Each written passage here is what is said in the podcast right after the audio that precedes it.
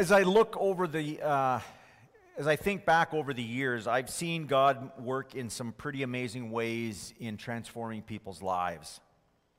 There's one, one stands out to me um, that was a radical transformation instantaneously. Um, long story, but uh, years ago when I was going to university in the Philippines, a friend of mine, um, I was doing a Bible study in one of the dorms and um, I had just come out of the guy's room, was walking down the hallway. Um, it was kind of dimly lit because some of the bulbs had been broken out. It was kind of not the safest dorm in the campus to walk down, but it was the middle of the middle of the morning or afternoon, middle of the morning, I think. And so I was walking down, and this big Filipino starts walking to, towards me. Now Filipinos aren't known to be big, but this guy was bigger than me by quite a bit, and um, I was nervous. And I kind of knew who this individual was. I'd heard some stories about him. And, uh, it, you know, and so I was, I was nervous. And he stops me in the middle of the hallway. And he asks me if I was the guy that taught the Bible studies. And I kind of gulped to myself and I thought, okay, Jesus, now what? And uh, he paused, he stumbled, and he said, um, Any chance I could join one? Well, I just about hit the floor, not because he hit me, because that wasn't the, the, the response I, or the response I was expecting from him.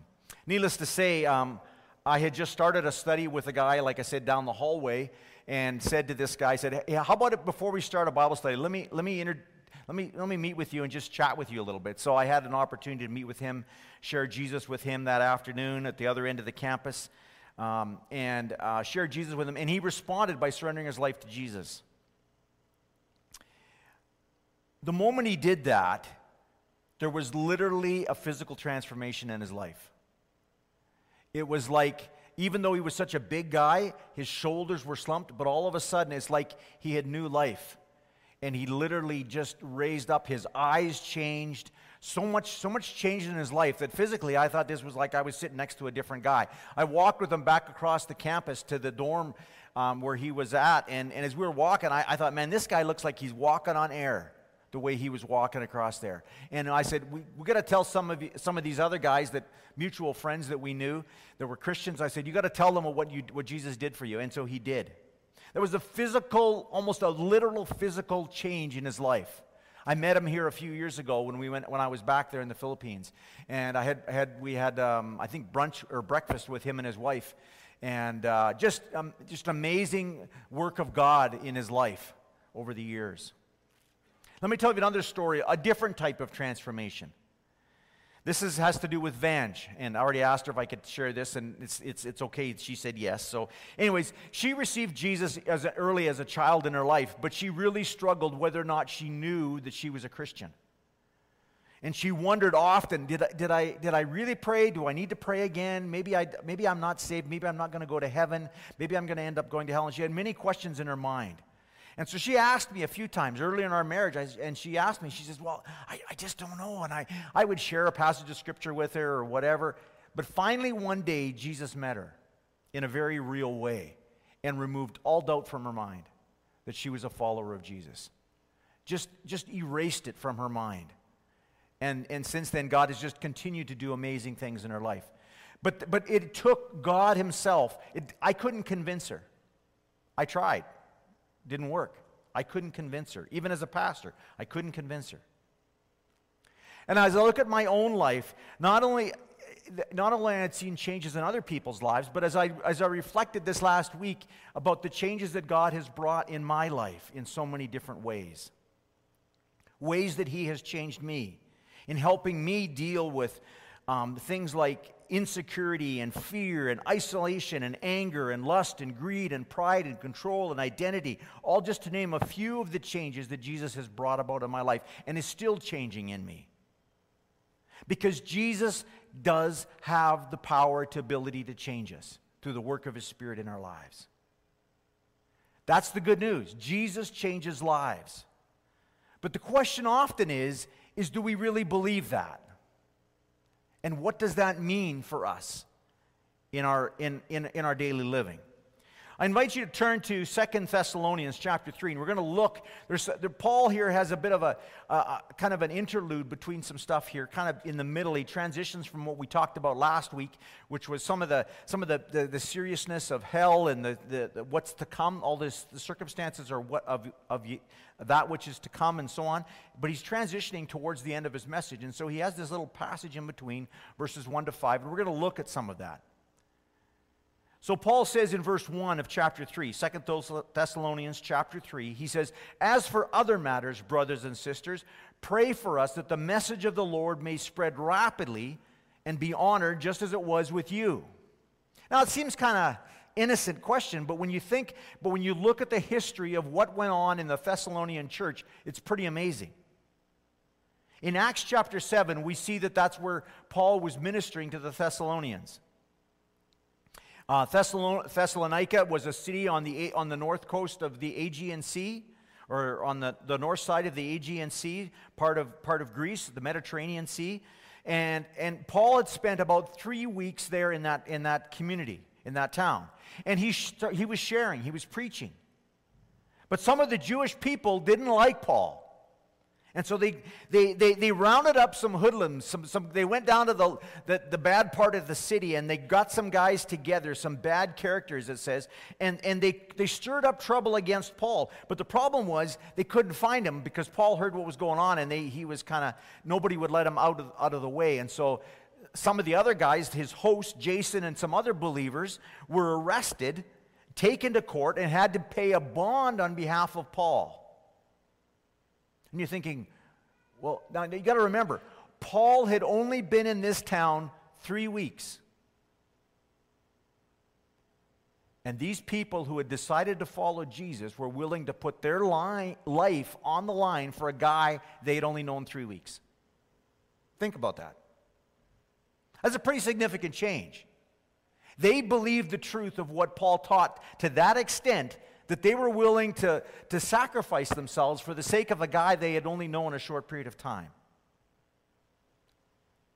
So when Paul says in verse 1, hey, the message that was honored in you, that, you know, the, the, the, the, transformation that took place in your life, the message of Jesus has spread rapidly in your heart and life pray that that will, that will be expounded. And that was what he was challenging them to do. You've seen the change that happened in your life. You need to pray that God would do that for others. This wasn't just information that Paul was sharing. There was something that literally transformed them. Paul says in 1 Corinthians, when he's writing to the Corinthian church, in chapter 2, verses 4 and 5, I love these verses because these are some of my favorite verses that I've had. I think I've shared them before with you. And, but anyways, it says, my, Paul says here, my message and my preaching were not with wise and persuasive words. In other words, Paul says, he's, I don't have, a, I, it's not because I have a doctorate or a master's or I'm fully educated. It's not what I say that's important. It's not, the words, I, I'm not coming to you with, to persuade you. But he says, but with a demonstration of the Spirit's power so that your faith might not rest on human wisdom, but on God's power. You see, that's what was the diff- that was the changing factor in those three stories I told at the beginning of my message today, both in my friend Nero and in Vange and in me and in so many others. It's not the words, it's the power and the presence of Jesus in us that changes us. Yes, the words have to be shared. Somebody has to speak them. Somebody has to tell them. But at the same time, it's the, but, but at the same time, that's not really what brings about the change. It's what, the fact that we believe that and allow that to rest in our hearts and to bring about radical transformation in us. We allow Jesus to radically transform us. Our world has got a lot of noise around us. There's a lot of things that will grab our attention. There's all kinds of shiny things out there. There's things that, um, you know, all these kinds of things that will distract us from really understanding the power of what Jesus wants to do in our lives and what he did in the Thessalonians.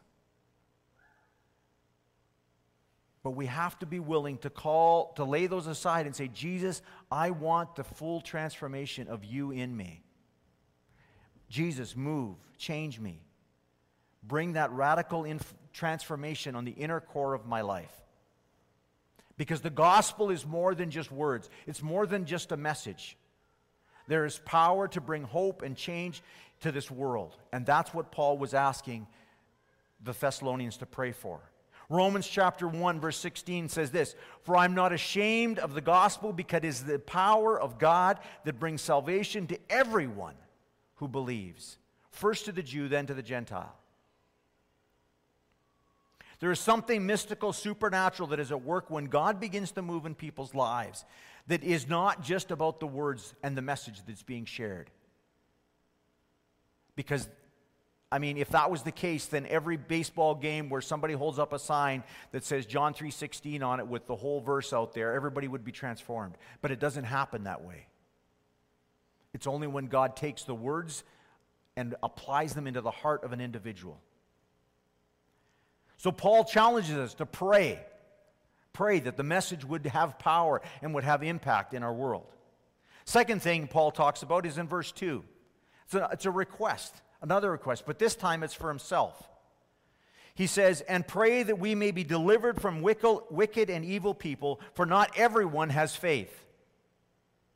Now, Paul, you remember, Paul wrote this from Corinth.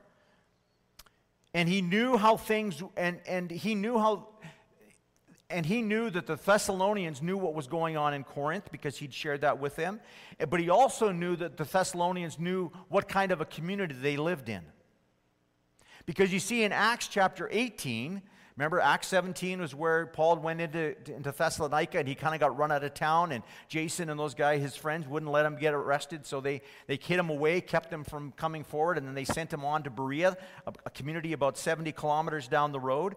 And so he, in Acts chapter 18, Paul's in Berea. And it says there um, that a, a group of people uh, of Jews united to attack Paul and uh, on, based on his views. And they went down the road. They traveled 70 kilometers to fight him. That's unbelievable. Remember, they didn't have cars as like driving 70 kilometers. That's not even, that's not very far for us. We drive 70 kilometers, some probably across the city or whatever, you know, from here to wherever. It doesn't take us that far or long to drive 70 kilometers. But remember, in those days, they had to walk, or best, they could ride a horse. But there were Jews that had no faith in Jesus, and they literally were opposed to Paul so much so that they left their community, traveled to another community, and opposed them. That's the kind of community that Thessalonica was, that these believers were in. So when Paul said to, him, to those believers in Thessalonica, pray for me and the persecution that I'm facing, because we see that he did face opposition in the book of Acts, in the city of Corinth as well, then there's significance to that. They knew what Paul was going through. But then Paul he, transitions into verses 3 to 5, and he says this. He says this it, it, Not everyone has faith. He said that in verse, verse uh, 2, but then he says this in verse 3 But the Lord is faithful it's almost contrasting. In, in the Greek, the word not everyone has faith appears at the end of the sentence, and in the, in the verse 3, it, so God is faithful appears at the beginning of the sentence. In other words, he's making a connection between the two. Not everybody's faithful there, but God is faithful here. And he will strengthen you and protect you from the evil one. And we have confidence in the Lord that you are doing and will continue to do the things we command you. May the Lord direct your hearts into God's love and Christ's presence. God is faithful. He wanted them to know that. Some people aren't, but God is. God sometimes doesn't make it easy for us to walk with Him by removing all the difficult circumstances and making our, our way as smooth as what you know, as, as, as possible. He does bring challenges in us because, that's the, because we are called to walk by faith. We are called to obey, he says here. That we are to continue in the ways, the things that he has commanded us to do. And that takes faith, that takes perseverance. And we've talked about that previously. But in the midst of that, to the perseverance God calls us to, he reminds us also that Christ does persevere and he is faithful to us. He is there for us. He will never let us down. He will not harm us. He will not give up on us. He will not forsake us. He, will, he, he knows what we're going through. He knows our thoughts before we think them. He reaches out and touches us in so many ways that there's no, no way that we cannot miss Him if we seek Him. It's easy when life gets tough not to see God. It's easy to fall into discouragement and depression and all that kind of stuff. But Paul reminded them God is faithful. And we have to remind each other of that, that God is faithful. Paul reminded the Thessalonians that God is faithful, that they could have confidence in him. But it's easy to forget. It's easy to get that heaviness that comes upon us, and we're just going, oh. And oftentimes, when that happens, what do we do? We look for something tangible that will fix it for us, right? We look for maybe, you know, another person to give us a hug, or maybe we go, I'm, I'm going to go shopping. That'll lift my spirits up. I'll go for a shopping spree. Or, you know, we'll, we'll spend money on a, a lottery ticket, and hopefully I'll get a million dollars because that will really lift my spirits. Or, you know, whatever. There's all kinds of things. We look for some, or we drink, or go to drugs, or we look for some kind of a tangible fix for that heaviness that is upon us. Yet God says, remember, He is faithful. You have to seek me. Don't seek me to give you what you want. Just seek me to seek me so that I may give you what you need. That's what God wants us to do. So there's kind of three questions I want to close today with. First one is um, Are you praying that the people around you would come to know Jesus? Are you praying that the gospel would be proclaimed, the good news of Jesus, that the power of the gospel, people would discover what God is doing and how God is moving in people's lives? Because there is power in the gospel. There is significance there. There is, God is changing people who are seeking Him. But are we, are we willing to pray that and ask people that? Because their eternities are at stake. If we really love people, do we pray for them to know Jesus and the power and the hope and the peace that Jesus can offer them?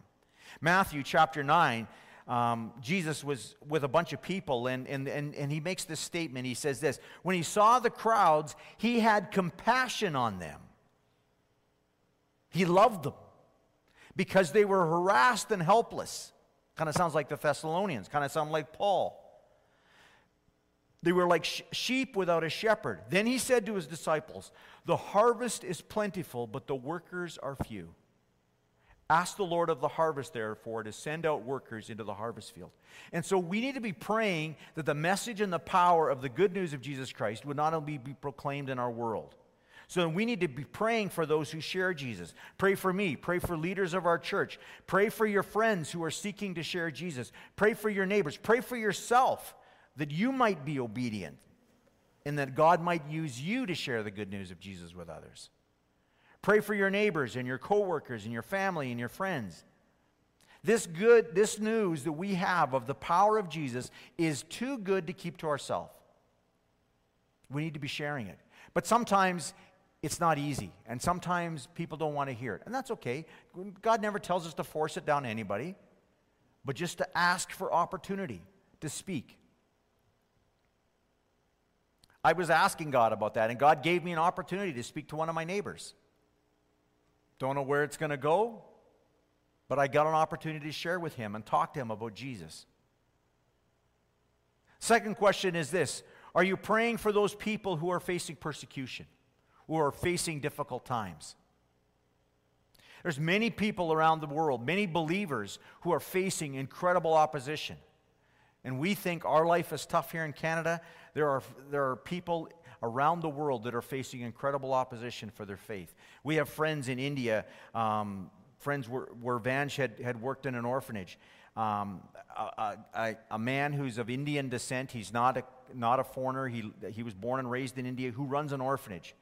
And this last, a couple of months back, maybe six months ago or so, um, this orphanage that he, was, he, he runs, there was a crowd of people that gathered around it, a mob, and they were yelling and screaming at him and threatening the children because they were Christian. We visited China and have seen people who have been threatened, met people there who have been threatened by their faith. I have friends in Jordan, a pastor who is often looked down upon, and his life is very difficult because he is a pastor.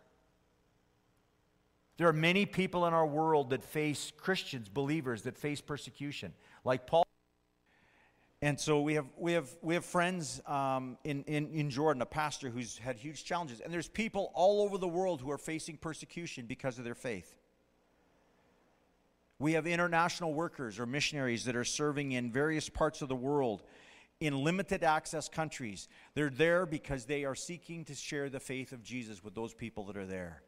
And God is moving. And God is moving. And we need to be praying for those.